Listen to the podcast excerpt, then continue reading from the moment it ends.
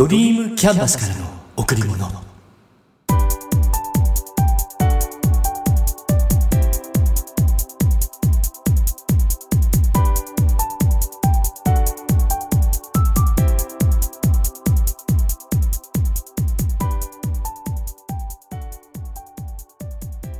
皆さんこんにちは。ドリームキャンバスの竹内義之です。令和2年に入りました。今年最初のポッドキャストの配信です。ドリームキャンバスからの贈り物。拙い話ですが今年も続けていきます。よろしくお願いいたします。新年皆さんはどんなお正月を過ごされましたか？私は昨年の9月父親を亡くしました。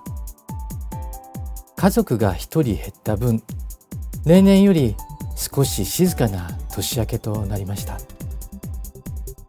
毎年年始にその年のテーマと目標を設定します。今年もやりたいことを書き出してすでにスタートを切っています。うん。今年も自分自身が納得する一年にしたいと思います。皆さんもね。ちなみに今年からシステム手帳のカバーを買いました。今までのカバーももう長年使っていてだいぶ傷んでいたから。78年使ったかな。ブラウンの革のカバー。このところフランクリンのカバーを使っているんだけど今年はイエローのカバー。ホルスタインを使ったソフトタイプのカバーで触り心地がかなりいいんです。愛用品として大切に長く付き合っていきます。今月のテーマ学びに年は関係ない。ここから入ります。先日親戚の方の一周期法要がありました。終わった後の食事会のこと。私の隣に座った方もともと実家があった時の隣の家の方です。かなり久しぶりにお話をしました。ずっと保険関係の仕事をしていて先日退職したとのこと。年齢をお聞きしたら70歳ということは70歳を区切りに退職したってことですね。すごいな。女性ですが見た目が若く明るくて元気いっぱいの方でした。退職後最近はインターネットで YouTube を見ることが多くなったって言っていました。パソコンを使っているんですかって聞くと働いていた時に覚えたんだよねって。ちなみにキー入力はブラインドタッチ。ワードやエクセルも使えるみたい。すごくないですか？70歳ですよ。驚きです。会話の内容も株価の話から世界情勢。特に韓国や中国について語ってくれました。毎日 YouTube でいろんな話をチェックしていると。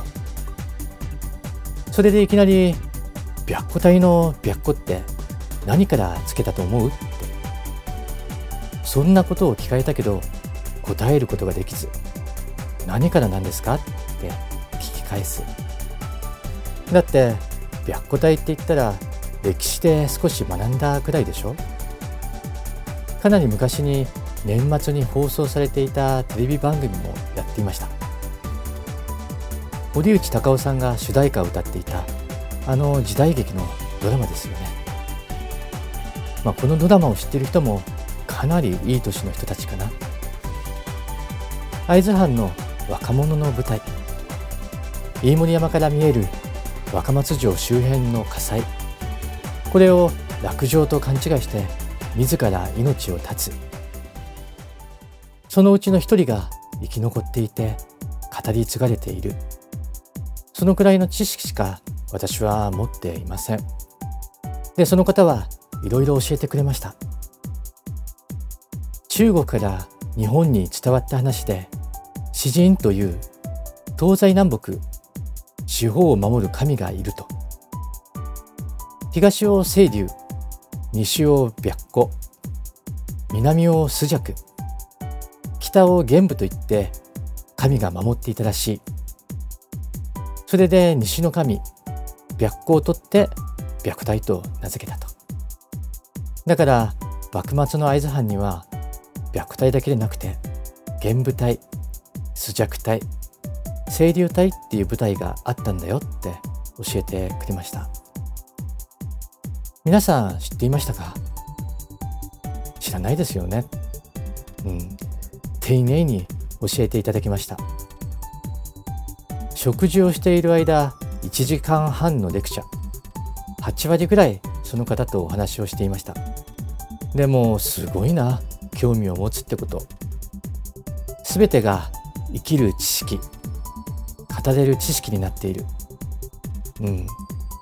学ぶのに年は関係ないんですね。いつからでもどんなことからでも学べるんだ。大きな刺激をいただきました。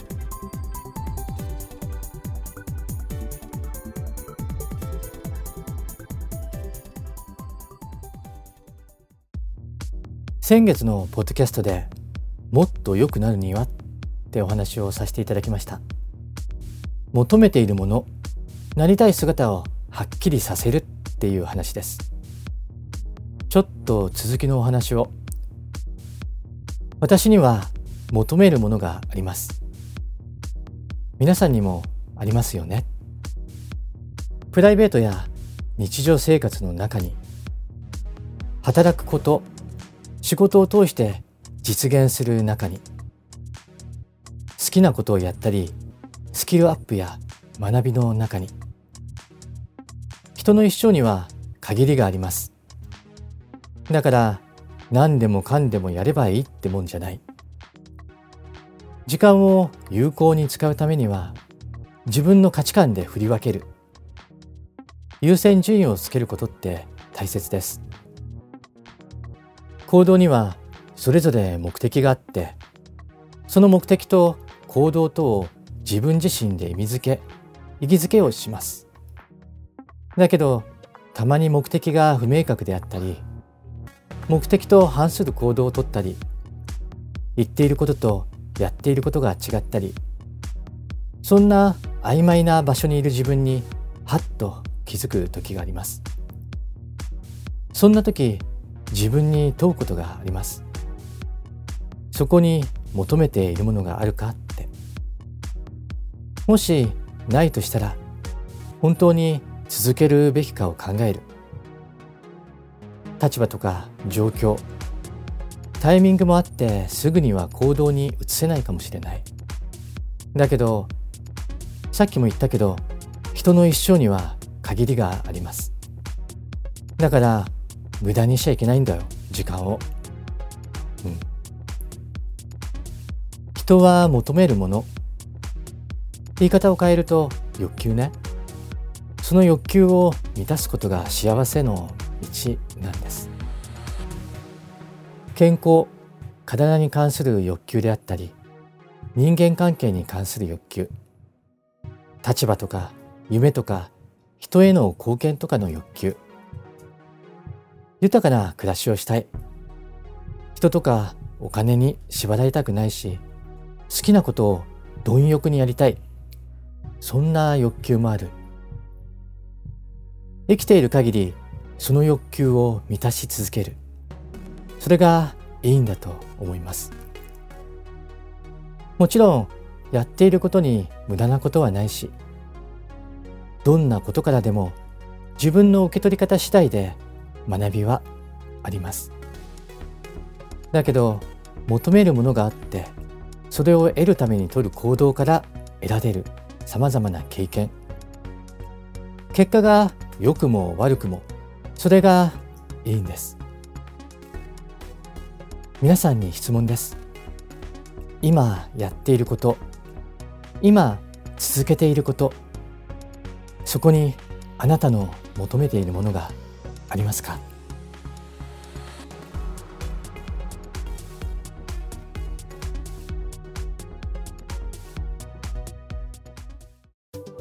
開運日と呼ばれる日いろいろありますよね。一粒万倍日天赦日虎の日新月満月身の日大安。まだまだあります。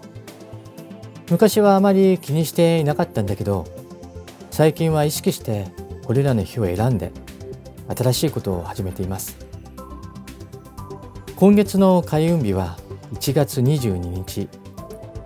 一粒万倍日と天赦日が重なった最強の開運日でした。一粒万倍日は一粒のもみが万倍にも実る稲穂になるという意味があります。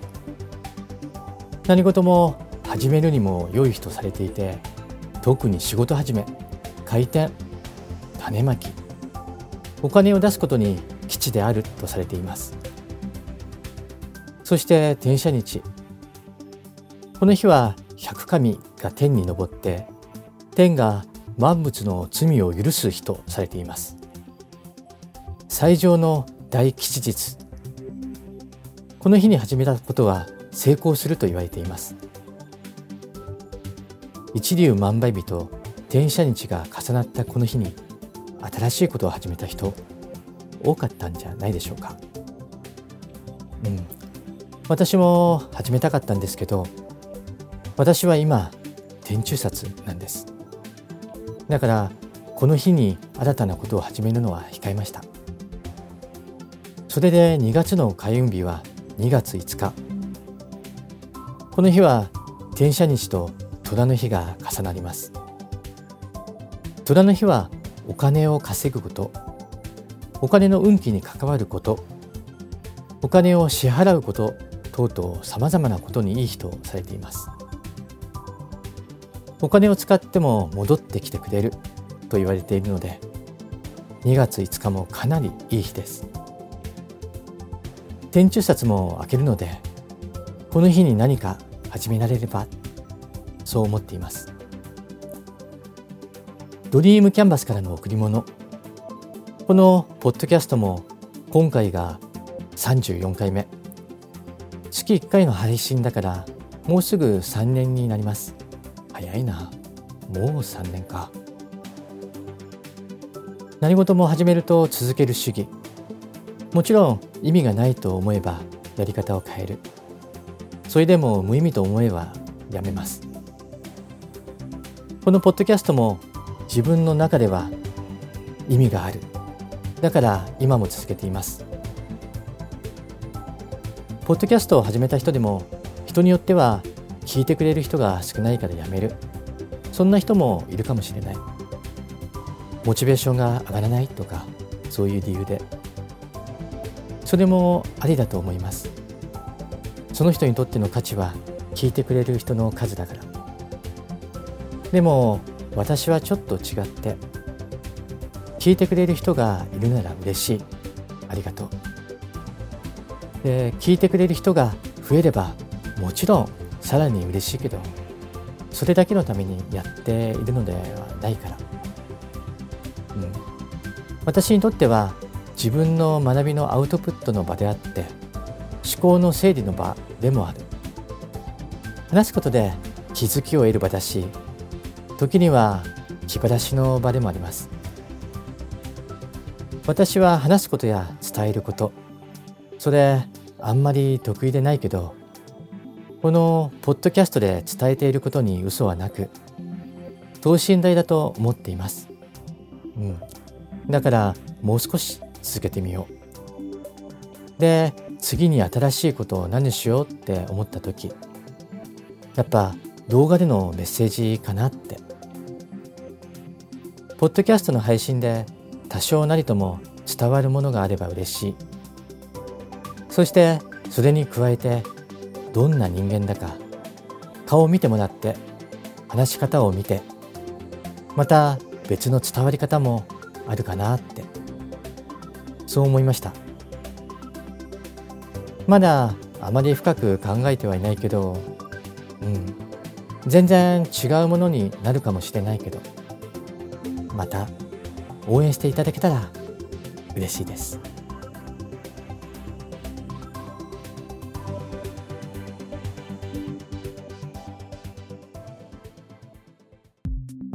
人は誰もが幸せになりたいって思っています幸せになるためにはどうしたらいいんですか？よく聞くセリフですよね。そうすると幸せはなるものではなく感じるものですよって教えてくれる人が多いです。私もそのようにお話ししています。うん。誰もが今幸せなんです。今ここに存在していること人と接していること。家族と笑っていること。美味しいものを食べていること。布団の上でゆっくりと寝られていること。これって幸せなことですよね。あなたといると幸せです。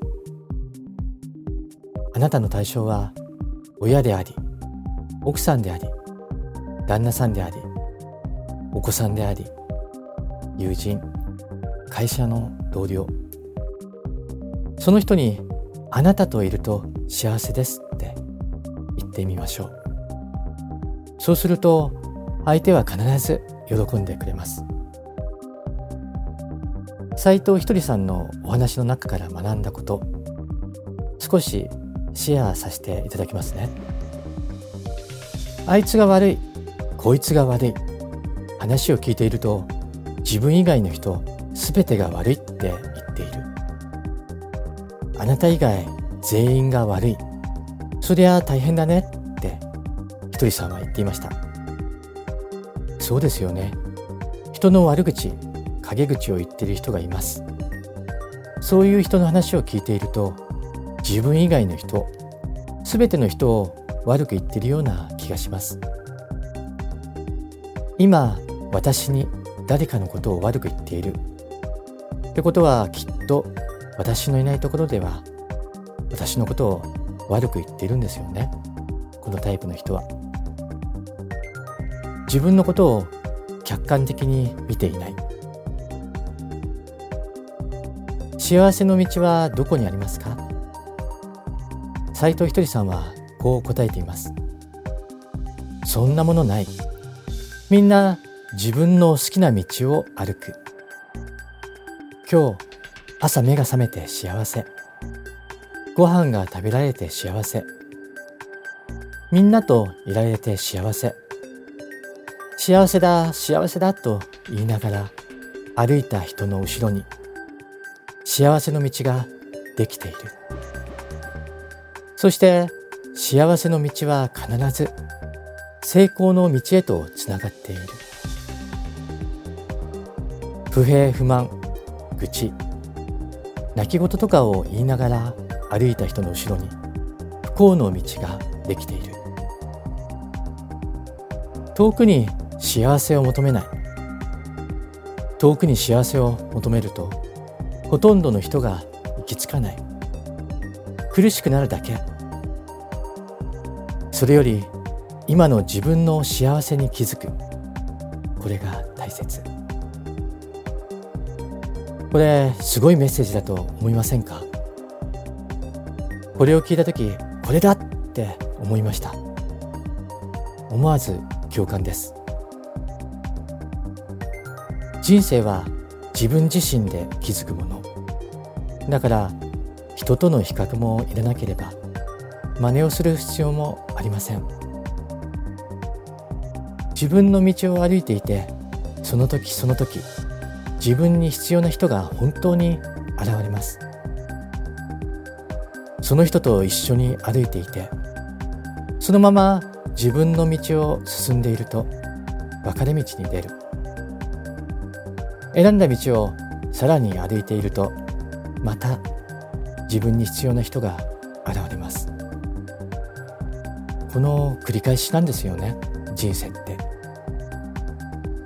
そして後ろを振り返ってみると自分が築き上げた幸せの道が長く出来上がっている。それは自分の人生そのものなんです。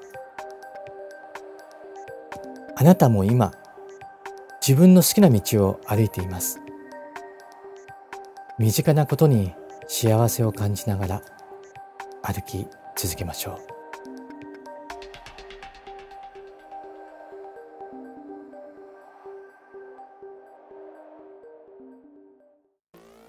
私は背が低いんですよ。まあ恥ずかしいからここでは身長は伏せますがでも中学生の頃は小さいとは感じていなかったな。小学校6年生の時同級生よりちょっと早く成長して声変わりが始まって背が伸びて。中学になっても真ん中よりも少しだけ後ろの方ところがそこで成長が止まる。卒業する時は真ん中ぐらい。うん。成長の遅い人がいるからまだ真ん中でいられたんだろうね。この頃は。それで高校に入ると成長の遅い人が一気に飛び出してくる。気がつけばチビになっていました。そこからはちびっこ人生。しかも猫背が加わって今も猫背は治っていないんです。油断すると丸まっている。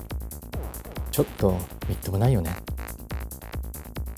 それはそうとこの間朝の勉強会にみなかみ町の 3x3 バスケットプロチームみなかみタウンエグゼの選手にご登壇いただきました。大塚さんそして草加さんのお二人。いやでかいんですよ。190センチを超える身長。プロだから当たり前なのかもしれないけど本当でかかったです。どうしたらあんなに大きくなれるんだろう。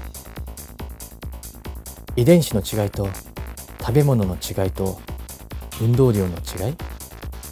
とにかく大きかったです。10センチ分けて欲しかった。あと10センチ背が高かったらだいぶ違う人生になったかもしれない。そう思うとちょっと悔しい気分。まあ背が小さければ小さいなりの良さもあるはず。うん。だけどあまり良さを感じたことはないかも。あなたにとってかけがえのないもの。それはあなた自身です。あなたへ贈られた最高のプレゼントを大切にしましょう。今しか体験できないこと。今だから体験できることを自ら進んでやりましょう。楽しんで。皆さん今日も笑顔でいましたか？笑顔でいれば幸せを感じることができます。笑顔でいれば毎日が楽しくなります。笑顔でいれば幸せが人に伝わります。笑顔でいれば人と人とがつながっていきます。ドリームキャンバスからの贈り物今日はこの辺で。